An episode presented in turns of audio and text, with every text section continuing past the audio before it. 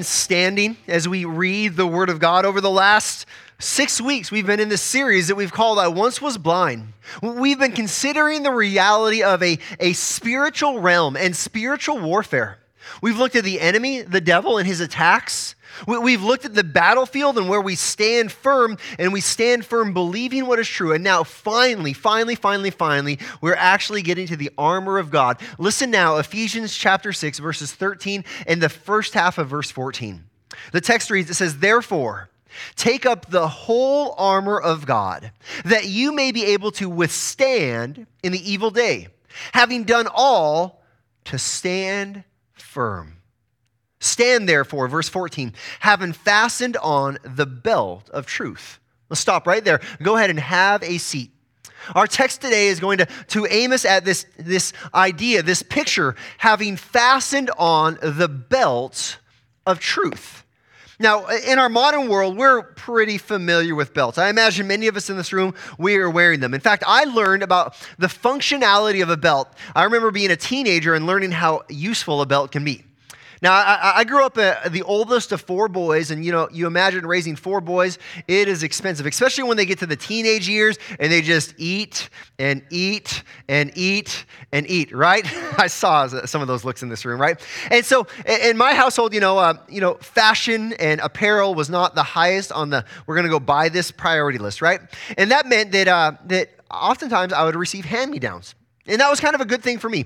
You know, we had a, a, bunch of guys in our neighborhood, and, and some of them were a year or two older than me. And so, uh, you know, they would grow and they would hand down their, some of them really nice clothes. And I'd be like, oh man, finally, I'm getting some jeans, right? I'm getting some nice clothes, right? But I would receive these things. The problem was, the problem was, and you guys have seen my oldest son, the problem was I was a stick as a teenager, right?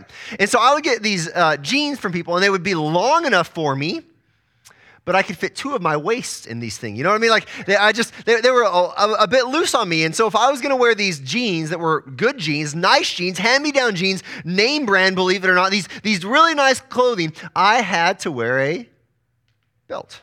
I had to wear a belt. If not, my pants were going to fall down, right? So, I, I, didn't really want my pants to fall down. And so, uh, I, I learned how functional a belt is.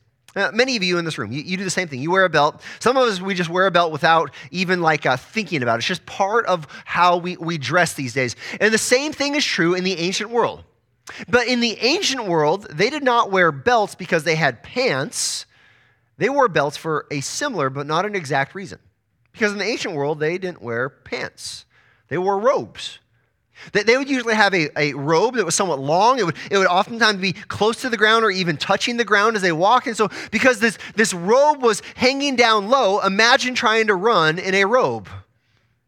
Or about better yet, imagine going into the battlefield with a loose dangling robe. The problem was that you would be, it was very likely that you would be tripped up, you would be tangled up, and you would be at a disadvantage. And so, you know what they would do? In fact, this, this word, having fastened, it could actually be translated. Here's what they would do. They would, here's, here's the, the fun phrase. They would gird up their loins. Everybody say it with me. I know you want to. Okay, ready? Gird up their loins. what does that mean? Well, here's what it is you have this loose flowing robe, and you would pull it up, and you would take a leather strap, a leather belt, and you would hold it tight so that you could run with agility. So that you can move with precision, so that you can go into battle, you can go into warfare. Instead of having a disadvantage of your attire, you would have an advantage against your enemy. This is what the Apostle Paul likely has in mind when he describes this phrase having fastened yourself with the belt of truth.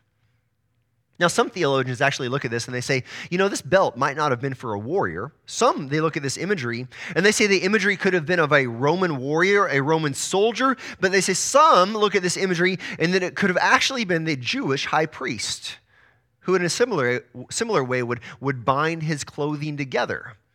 Now, I think that there's arguments on either side, but the point is clear.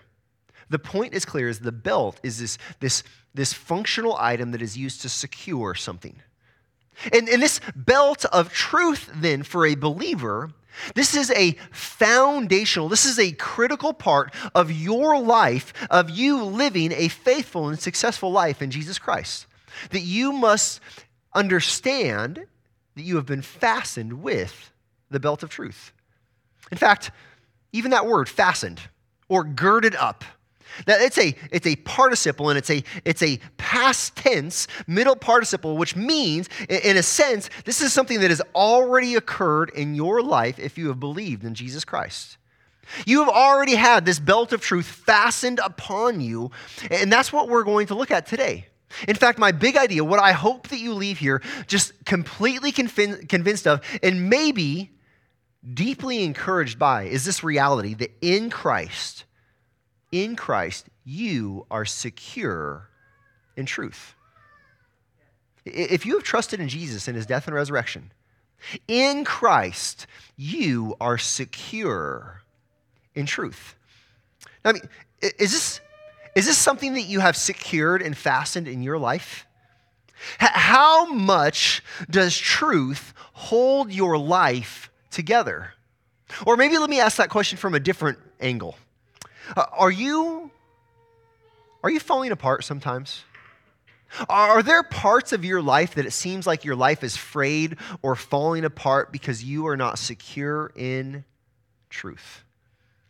With, with those questions in mind, let's begin to open up our Bibles. Well, let's open up our Bibles to the book of Ephesians, and I'm going to handle this text really, and I think uh, it's going to be a, a, such an encouraging way. I want to look at this belt of truth by examining what we've already seen is true in the book of Ephesians. In fact, the Apostle Paul has used the same word, truth. He's used it a number of times. And so we don't have to say, well, what does Paul have in mind when he's talking about truth? But we can actually look back at the other places in the Ephesians where he's talked about truth, and this can be our encouragement. So, in a sense, if you've been here the last year as we've preached through Ephesians, in a sense, this will be review. But listen very carefully. This is review with an aim at very precise application in your life. I want you to understand how the belt of truth works in your life right now. So let's open up our Bible. Ephesians, not chapter 6, Ephesians chapter 1. Here's where we're going to start. Here's where we start by understanding the belt of truth. We begin by believing in the truth of Christ for salvation. It, it, you, if you're going to have the belt of truth on, here's where it starts. You must believe in the truth of Christ for your salvation. Uh, Ephesians chapter 1 opens with this great phrase, uh, verse 3 actually. It says, Blessed be the God and Father of our Lord Jesus Christ. And then it says this incredible thing it says, Who has blessed us in Christ Jesus with every spiritual blessing in the heavenly places. This is what is true of you as a believer. And if you remember what the apostle Paul does is then he he just he lays out in a beautiful way the blessings that you have in God the Father. And then he lays out the blessings that you have in God the Son. And then he lays out the blessings that you have in God the Holy Spirit. Verse 13 is where that portion begins. Look at Ephesians chapter 1 verse 13. Here's what it says. It says in him in Christ you also when you heard the word of truth Circle that word. The word of truth. Well, what is the word of truth? Look at the next phrase the gospel of your salvation. And believed in him, you were sealed with the promised Holy Spirit. Here, here's what the text teaches it teaches the moment that you heard and believed what? The moment you heard and believed the word of truth. Now, what is the word of truth? The word of truth is the gospel of your salvation. This is actually, this is talking about a moment, maybe a moment that has already happened in your life. This is talking about the moment in your life when maybe maybe you've heard about Jesus, Jesus this, Jesus that. I've gone to church. This person talks about Jesus. Oh yeah, Jesus he was a great teacher. Oh yeah, Jesus he did some great miracles. Oh yeah, Jesus did this and this. And all of your life you've heard all of this noise about Jesus and you've kind of like like mentally like, "Oh yeah, there's someone named Jesus and I should kind of like think about him sometimes." But this is talking about a moment when when it all came together. When you heard the message of Jesus, first of all, that he lived a perfect life. You heard that in a way that you saw Jesus in his perfect life, and you saw that contrasted with you in your imperfect life. Ephesians 2 described it as being dead in your trespasses and sins. This was a moment when you realized how holy Jesus is and how unholy you were. You heard this, his perfect life, and then you heard something else about Jesus. You heard that in his perfect life, he died a sacrificial death. You heard about him being nailed to a cross and breathing his last breath. You heard that this sacrifice is something that he willingly did. He wasn't forced to. It wasn't that the Romans were so powerful and Jesus was so weak. No, Jesus, he laid down his life. And you heard that it wasn't just sacrificial, that it was, here it is, it was substitutionary. He took your place. You heard that all of your sin, it deserved death. Not just a physical, earthly death, but an eternal, spiritual death. And you heard that Jesus on that cross, he paid the price for every guilty deed, thought, and word that you have ever committed. All of it. Paid the price in full. You heard about this Jesus that lived a perfect life, that died a substitutionary death, that was buried, and then by the power of God on the third day was resurrected from the grave. And then you heard this incredible, incredible promise that if you put your faith in Him, in who He is and what He has done, you will have salvation. Look at verse 13. It says, In Him you also, when you heard the word of truth, the gospel of your salvation.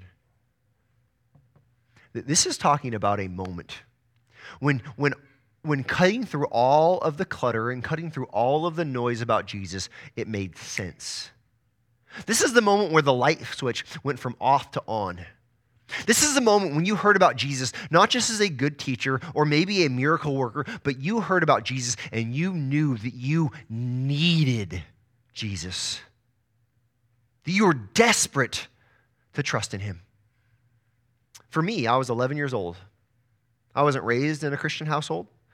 I heard things about Jesus here and there growing up, but, but I went to a Christian festival where the gospel was proclaimed, and I remember hearing this message, and I knew I needed Jesus. For some in this room, maybe you were about six years old. And mom or dad explained it to you, and, and it's like the, the light switch went on, and you knew you needed Jesus, even from that young age. For some in this room, maybe you were 60 years old. And you had gone your whole life, maybe even thinking you had Jesus because you went to church or you did some good things or you even gave to the church. You did some good things and you thought you were good with God. But there was a moment when maybe it was a preacher, maybe it was in a conversation where you realized that it was not about how good you are. It was not about how hard you tried. It was not about how moral you had been. It was only about you trusting Jesus and you knew that He was your only hope. The moment you heard and believed the word of truth, the gospel of your salvation. Do you remember that moment? Have you had that moment? I, I recognize there are some people in this church that they're still considering who Jesus is. You realize that if that's you, today might very well be that day for you. I hope you, I hope you listen with, with open ears and an open heart. I hope that today is the day that that switch goes on. This very well might be that day. But, but go back to the text, and here's what it says. It says that believing the truth of the gospel, the moment you heard and believed, believing the truth of the gospel, two things. First of all, you were sealed at that moment. You were sealed. Now, this is the imagery of a, a, a, a, king that writes an edict and he rolls it in a scroll and, and he puts the wax down upon the edge and then he seals it with a signet ring, uh, symbolizing that it is, it is authorized from him. It is his possession and it is his authority that carries out the will of that, that seal, of that document. This is, this is not a, a roll or a scroll, though. This is you. You, as a person, you have been sealed. God has placed his signet ring upon you. You are now his. Not only were you sealed in this moment, but look, you were also sealed until the day of redemption. This is an unbreakable seal. If you were to skip ahead to Ephesians chapter 4, verse 30. Here's what Ephesians 4:30 says. It says, "Do not grieve the Holy Spirit of God, by whom you were sealed for the day of redemption." This is talking about this, this ultimate moment, this day of redemption, when God comes and he brings all of world history to its final culmination. In that moment, when all things bring, are brought to their very end, you have been sealed for that day. And in that day, it is going to be demonstrated that you are His. Look at verse 14. Speaking of the Holy Spirit, it says, it says, who is the guarantee of our inheritance until we acquire possession of it to the praise of his glory. This really put this together that you were sealed at the moment of salvation and you were sealed until the day of redemption. You want to know what that means? That means that you are now owned by God. That's kind of a weird phrase, right? You were owned by God. We use the word owned, and sometimes we don't use it in a very, a very positive light. You think about in the, the baseball world, if one team owns another team, that's not a good thing, right? That means that every time they meet, one team always wins and they win handily, right? Like it's not very fun to be owned by someone else on, the, on a, a sports team. Or, or, sometimes we think about the world, the word owned, and we think about the corruption of our world. Do you realize in, a, in our world right now, statistics say that there are between 35 and 40 million people that are in slavery? In slavery right now. These are people that are literally, they are owned. And so when we hear this phrase and it says that you are owned, some of us, we push back about that. I, I, I don't want to be owned. You, you can't own me. I don't, I don't want someone to own me. I don't want God to own me. But here is the stark reality everyone is owned by someone. According to the scripture, if you were in Christ, you have been bought with a price. You are now the possession of God the Father because of the blood of Jesus Christ, or you are owned by the, this evil trinity of the devil, who leads you along to do his will, your own flesh, which you are bound by, and even this world and the system of this world that you are trapped within. You are owned either by the enemy of your soul or by the lover of your soul. There's no third way. There's no middle ground. There's no other option. See, the, the, the, truth of the gospel, the, the truth of the word, this truth that you have been saved means that you are now owned by God, and He is a good God. He is a God who loves you and cares for you. He is a God who will fulfill all of his promises to you. And he has sealed you in his ownership. He has sealed you until the day of redemption. That means there is nothing or no one that can break that seal. You are his, period. Now, let me take this idea and let's go back to this belt of truth. How does this connect? You see, here's how it connects. When you have put on the belt of truth, you remember that you are saved by grace through faith. This means that when you are tempted to be down on yourself, the truth of salvation holds your life together. When you are tempted to be down on yourself, the truth of the salvation you have in Jesus Christ holds your life together. I don't know. You ever have those moments when you, know, when you mess up? You have those moments when you speak to your children harshly. You have those moments when you act in greed or in lust or in pride or in anger. And then upon reflection, you're like, man, what's wrong with me? Man, uh, I did it again. You know, I, am trying so hard to, to live a good life. I'm trying to, so hard to live a holy life. I'm trying to, so hard to follow Jesus, and yet I fall into it over and over again. What is wrong with me? Man, maybe I should just give up on this whole following Jesus thing. Maybe I should just throw in the towel. I'm, I'm worthless. I'm, I'm such a loser. Do you ever have those moments? I, I counsel enough people to know that you do. We all have those moments. Those moments when we get down on ourselves, when the only voice we hear is the voice of criticism, when, when the only emotion we have is a emotion of, uh, that are negative but, but in those moments, if you are in Christ, you have the belt of truth on you, and that belt of truth reminds you that you have been saved. That you have been sealed by the Spirit of God, and there is nothing that anyone, including you, can do that can break that. You, you, listen, listen, hear me well, okay? I'm not against going and talking to a counselor or, or even in the right situations, figuring out medication and, or going on vacation. But, but listen, when you are depressed, more than a pill, more than a counselor, and, and more than a vacation, you want to know what you need more than any of that stuff? You need the belt of truth. That's going to serve you better than anything else in this world. The reality that you have been saved and sealed by God the Father, God the Son, and God the Holy Spirit. And there's nothing that you can do that can change that. What, a, what an incredible truth. I mean, we could just say amen and go home right now, right? If we leave with just that truth in our mind, that is a game changer. Remember, this is spiritual warfare. We are going to battle. We are putting on the armor of God, and the enemy, his tactics are to tempt you and deceive you so he can accuse you. But when that happens, you have the truth. You've been saved.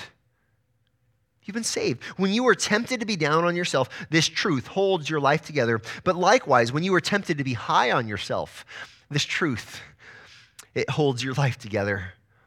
You know, sometimes we have those moments when life is just working so well.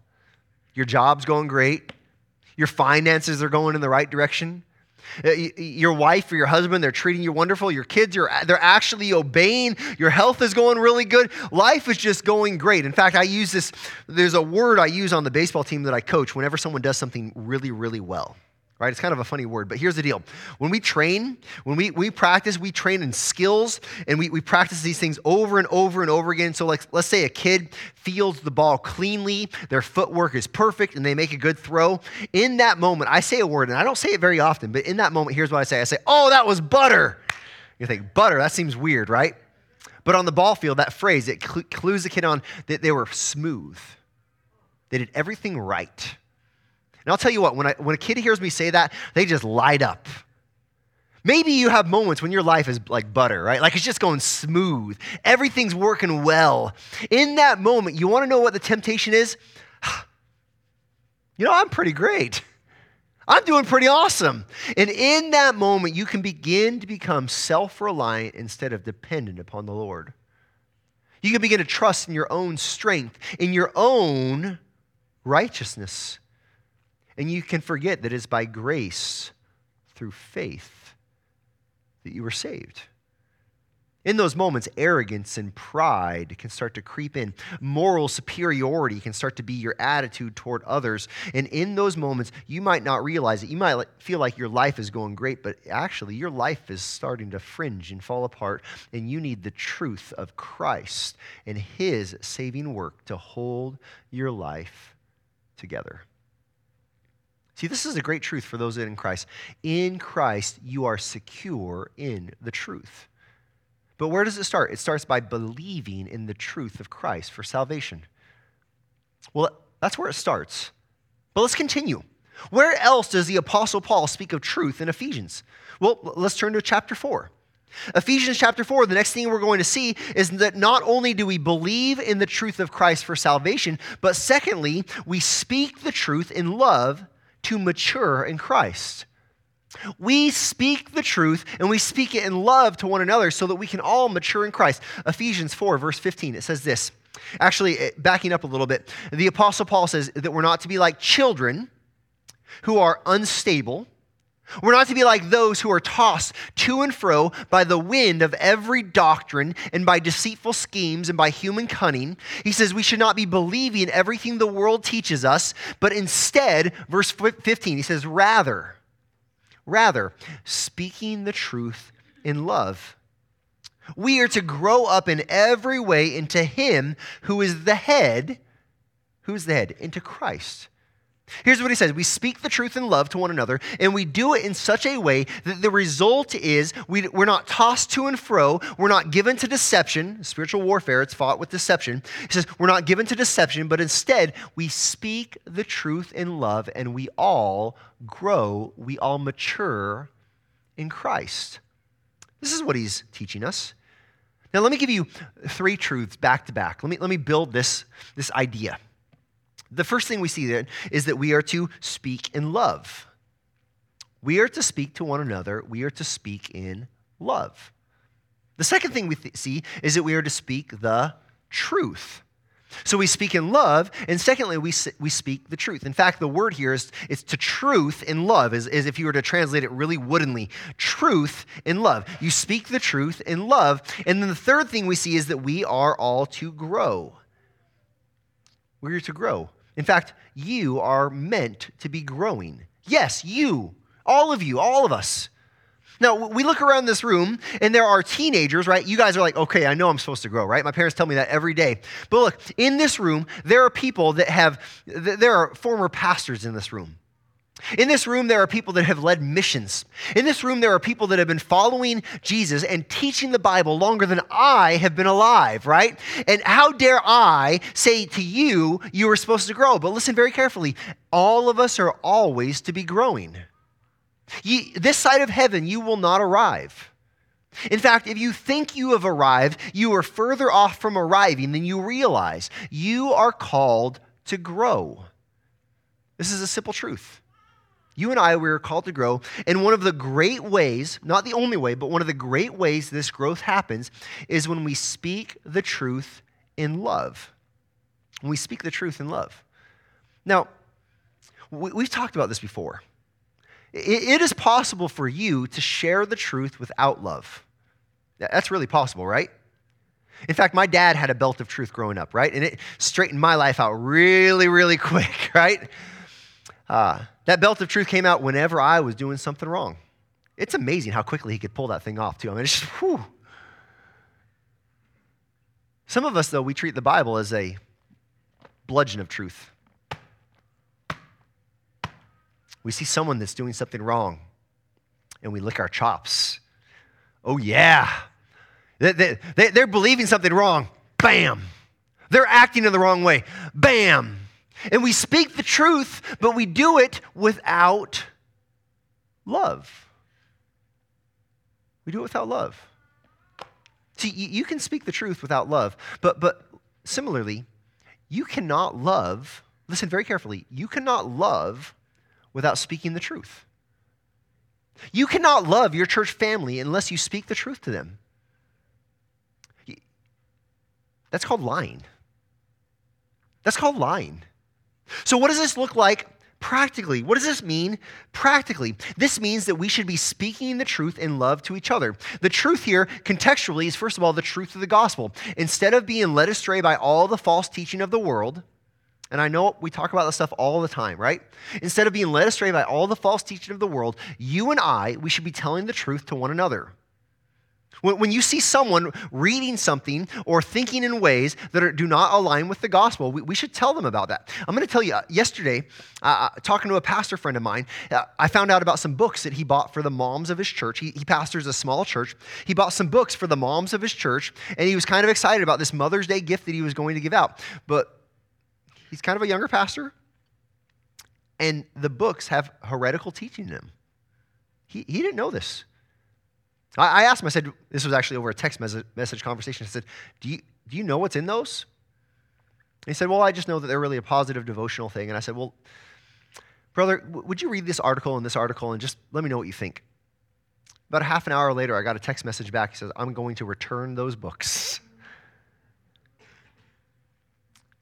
But, but listen, that's a scary thing to do. It's a scary thing to do to say to someone, to, to lovingly and gently lead them in a path. And for him, I knew he would come to the right conclusion. But, but in that moment, he could have read that and be like, oh, Mike's just one of those, you know, you know, uppity doctrinal Christians. And, you know, I'm just going to do what I'm going to do. And he could have distanced himself from me. I could have ignored that for the sake of our relationship. I could have let him introduce something that would potentially hurt his church down the road just so that he would still like me. I mean, I'm kind of a, a, a, pastor that he likes in his eyes, right? But we're not called to appease each other. We're called to speak the truth in love. And it's not just the pastor. This is a letter written to a church. This is how you and I are to treat one another. We are to speak the truth in love to one another. That means that we should be regularly having conversations with each other about the things in our lives that do not line up with what is true. This should be part of our life. Here's what this looks like. Maybe you have a friend in this church, a brother or sister in Christ, and, and they're, they've not been in worship regularly. How should you deal with this? Should you just hope they come back? You know what you can do? You could speak the truth without love. You could go up to me like, hey, you pagan, I'm pretty sure that you're dying and going to hell now, like, because you're not coming to church, right? Is that very loving? No. no. That would be not be speaking the truth in love. Or you could be like, hey, can we get a cup of coffee together? And as you talk to me, like, hey, you know, I, I know you haven't been in church a whole lot, and I, what's going on? How come, what's keeping you from church? And then you could say something like, you know, I really want to encourage you to, to be part of the, the, the, the corporate worship because I know that your soul needs it. I know that my soul needs it. And I know that when we're all together, it strengthens each of us when we gather together. I, I, you can maybe even say, Is there something I can do to help you get there? Is that speaking the truth? Is that speaking the truth in love? Yes. In fact, let me press this a little bit more. Husbands, your wives need you to speak the truth in love to them. Guess what, men? Husbands in this room, you see the deficiency in your wife more than anyone else. You, see the places where she might be swooned by false doctrine. Uh, the Instagram theologians are the worst, by the way. You see the places where she might be given to vanity and pride. You see the places where she might start to gossip in ways that, you know, doesn't sound like outright gossip, but, but it's crossing those lines. And listen, she needs you to speak the truth to her, but she needs you to do it in a way that is full of love. Hey, babe, you know, I, I kind of noticed you, you've been talking about this person in some ways that might not be very positive. Can you help me understand what's going on there? Or maybe even as you pray for her, can I pray for you as I see the things in your life that, that maybe you're working on, that you're striving to, to honor the Lord with? Speaking the truth in love. Wives, your husbands need you to speak the truth in love to them. In the same way that husbands see the, the weak parts of a wife's life, wives, you see the weaknesses in your own husbands. You see the places where they might be given to anger. You hear the places where they might bend the truth or maybe tell a little lie to, to kind of make a conversation go easy for them. You see the places where they might be harsh with the children. Listen, in those moments, you, wives, your husbands need you to speak the truth and love to them. Listen, this doesn't mean you're condemning, this doesn't mean you lord it over them. This actually does not mean that you become the head of the household. This looks like, husband, you go to him and say, You know, I know that you're striving to be a godly man, and I see you struggling in places in this situation or in this situation. I'm, concerned. Can I pray for you? Now, let me ask you is that easy? No. None of these conversations are easy. None of them are. Is it worth it? Yes. You know, every time I have a conversation with someone that's hard, and I, it's like, it's like, you know, you, you, they say be a pastor, right? You get to teach the Bible and hang out with people. You think that's all you get to do? Well, you know, like sometimes it feels like half of my job is just having hard conversations.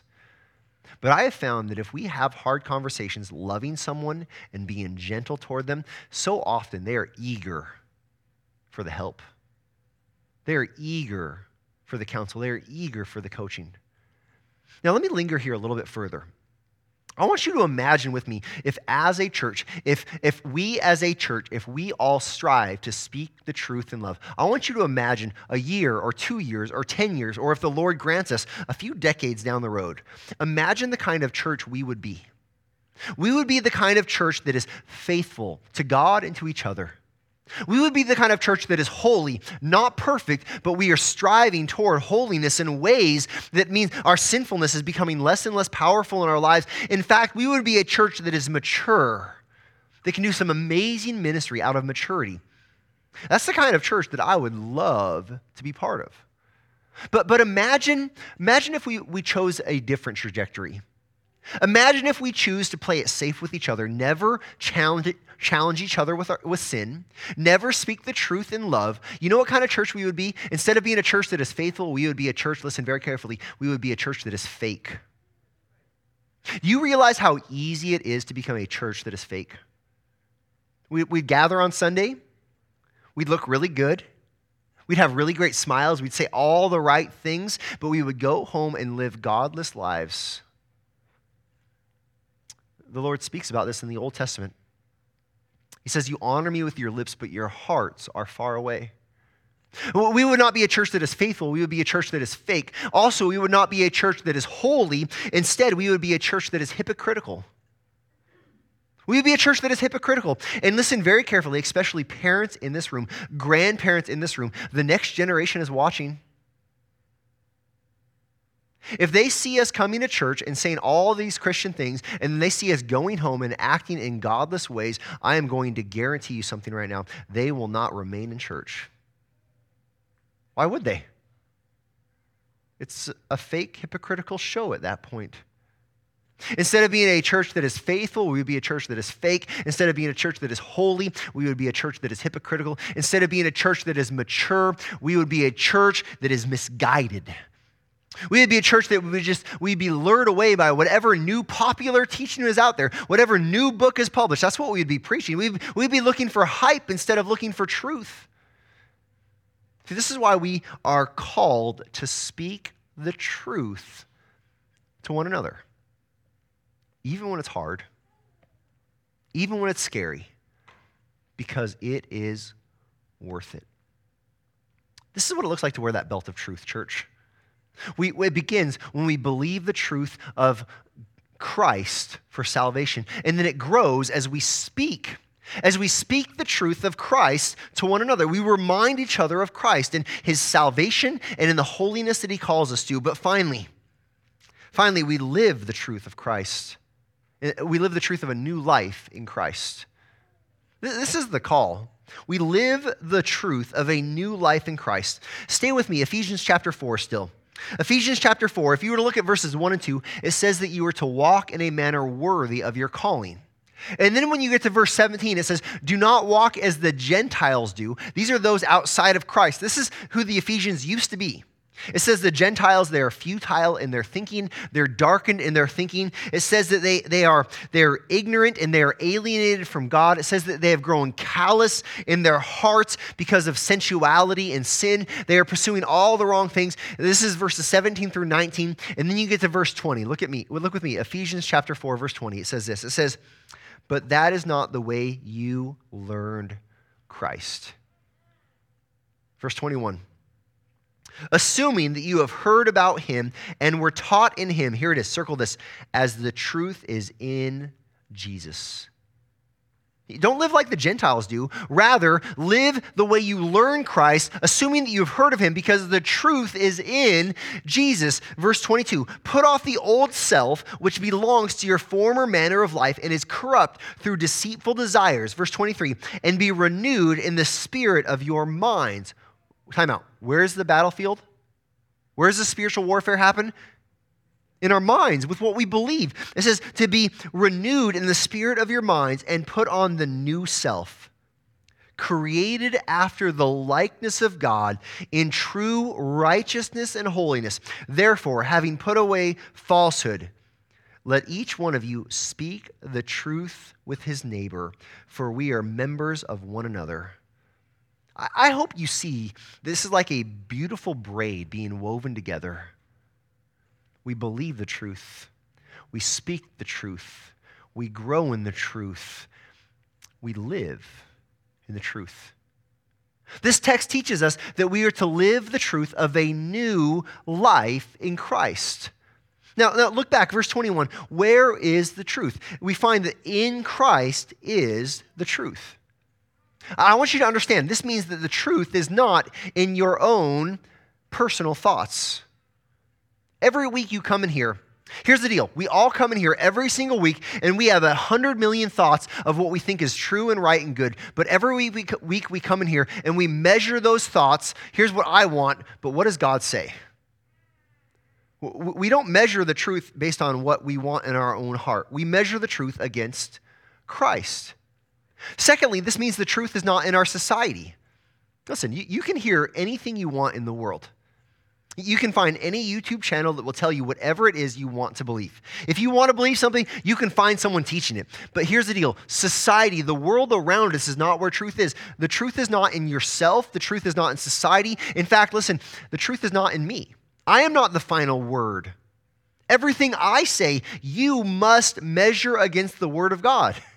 There might be times when I say something, you say, Mike, can we talk about that? I, that's not how I understand this. That's totally appropriate and fine.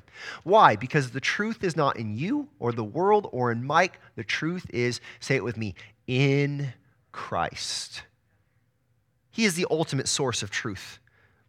This, this then means application. Let's get to the application. This means that in Christ, you put off the old life if you have trusted in Christ, if you believe in Christ, this means in Christ you put off the old life.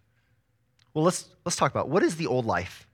The old life is anything and everything that does not match the character and purpose of who Christ is. Uh, just say that again.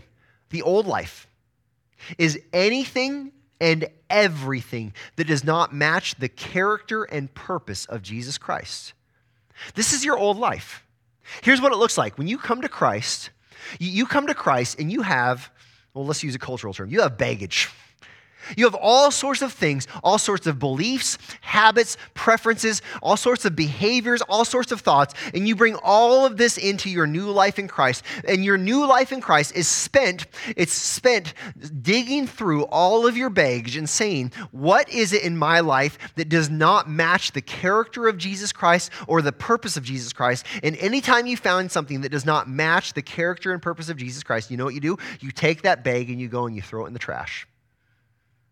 You take off the old self. Let's just think about this in terms of your character. How much of your character matches the character of Christ?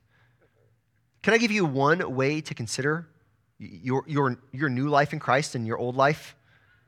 It's the fruit of the Spirit, Galatians chapter 5, verses 22 and 23. Uh, usually, a number of times a week, I, I just review this passage as I think about my own character. Can I just invite you? Will you just Will you close your eyes for a moment? I, I want to remind you of the fruit of the Spirit, Galatians chapter 5, verses 22 through 23.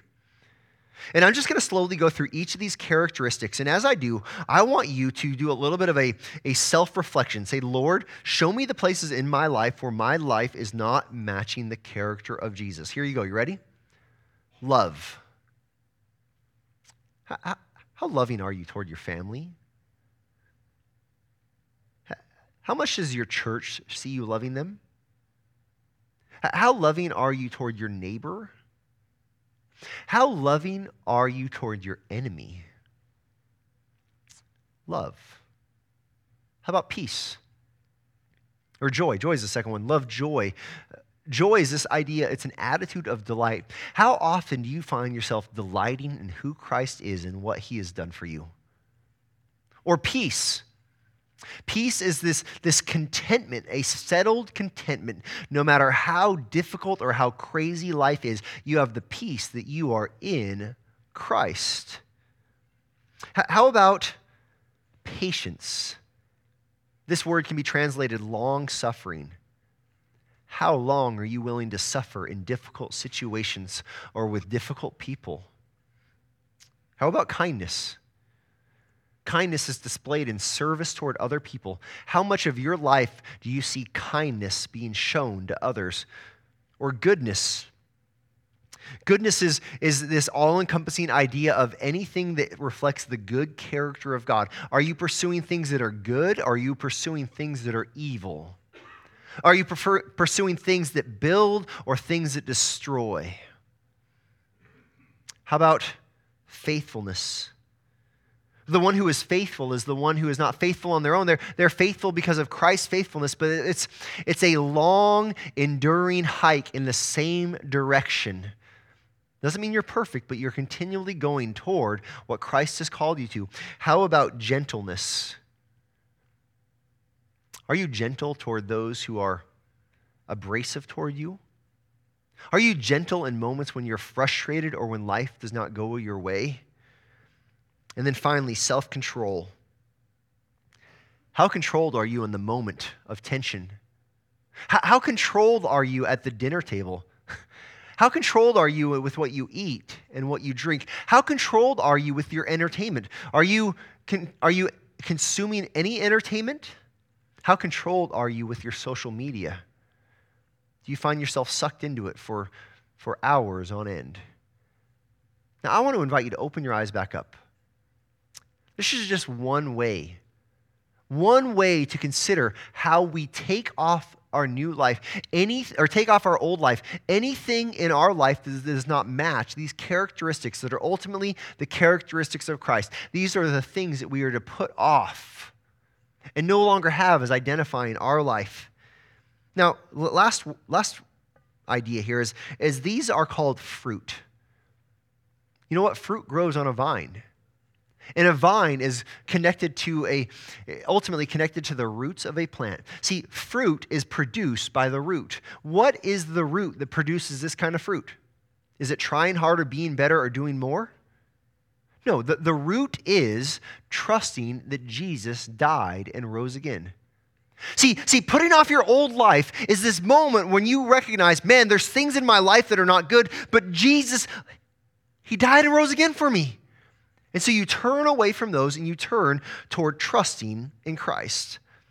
In fact, this, this truth, I'm going to end with one final verse Ephesians 5, verses 8 and 9. This is describing the difference between your old life and your new life. It says, For at one time you were darkness, but now you are the light in the Lord. Walk as children of light. And here we go. For the fruit of light is found in all that is good and right and true. Brothers and sisters, if you are in Christ, you are secure in truth. You are secure in truth. This is who you are. Your life now is a life that is constantly being drawn back to the truth of who Jesus is and what he has done. This is your new identity. This is the belt of truth. You've already put it on. But, but let, me, let, me, let me speak to one more group of people in this room. If you're part of that group that is coming and you're still wrestling with what you believe about Jesus, maybe you've heard all this and you're thinking, Mike, I'm not sure if I've put the belt of truth on. Let me just ask you today, in this moment, would you consider? Will you consider this, this incredible claim that the belt of truth is not how good you need to be? It's not how hard you need to try to live a moral life. Instead, it is this free gift of Jesus. He died to pay the price for all of your sins. He was buried and resurrected so that if you are willing to trust in him, that light switch can go on for you today. With that said, let me pray. And after I pray, we are going to, we are going to remember Christ in communion. Heavenly Father, we come to you so grateful for the belt of truth that we now have upon us. Father, I pray that this truth would hold our life together in the moments when we are down on ourselves we feel like we just keep trying and keep messing up. And Father, I pray that this, this belt of truth would hold our lives together in those moments when we might be high on ourselves and thinking that we can be self reliant. Lord, ultimately, I pray that you would lead us to be a church that speaks the truth in love to each other and the kind of truth that puts on the new life in Christ, this ultimate truth. We pray this with grateful hearts in Jesus' name. Amen. Well, this moment of communion. This is for those who have trusted in Jesus. If you have not trusted in Jesus, I just want to invite you to, to, to observe for the next few minutes. But for everyone who has trusted in Jesus in his death and resurrection, in just a moment, I'm going to invite you to come to the front or the back, collect the bread and the cup, take them back with you to your seat. And when you get back to your seat, take a few moments to remember who Jesus is and what he's done. Let, let this be a moment that, that reminds you of the truth you have in Christ and then after everyone has collected the elements, I will come back up and we will share in this moment together. Well, brothers and sisters, for those in Christ, the table is now open. You may go and collect the bread and cup and take them back to your seat with you.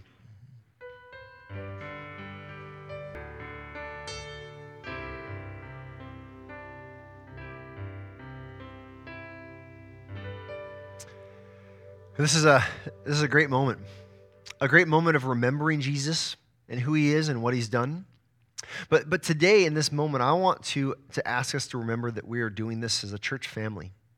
Much of today's message, we emphasize that we are to speak the truth and love to each other, that we don't live this Christian life on our own, In fact, the symbolism here is of a, a, loaf of bread broken. Eh, this is what we are. We are one body, but many pieces, one body, many members.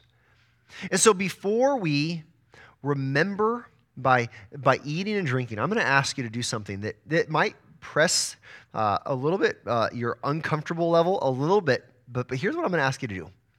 In just a moment, don't do it yet. I'm going to ask you to look around this room.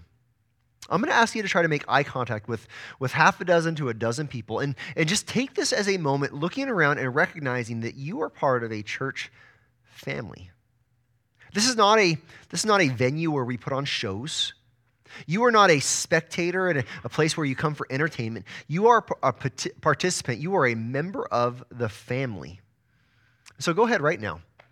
Make eye contact with a, a dozen people or so. And in this, remember that you are part of this family together.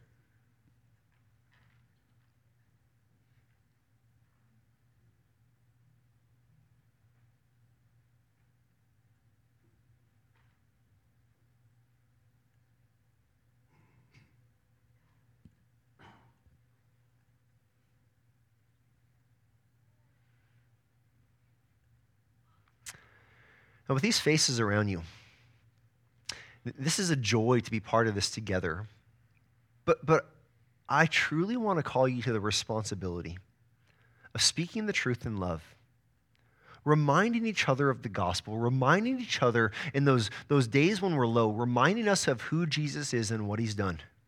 Reminding each other in those moments of temptation, or even those moments where we've, we've failed, reminding each other of the call to live in a holy, a holy life that's covered by grace. This is the call we have upon it upon this church family. So, with that said, the night that Jesus was betrayed, he took the bread, he gave thanks, he broke it. And then he, he took it and he said, This is my body, broken for you. And he says, Do this in remembrance of me. Let's remember.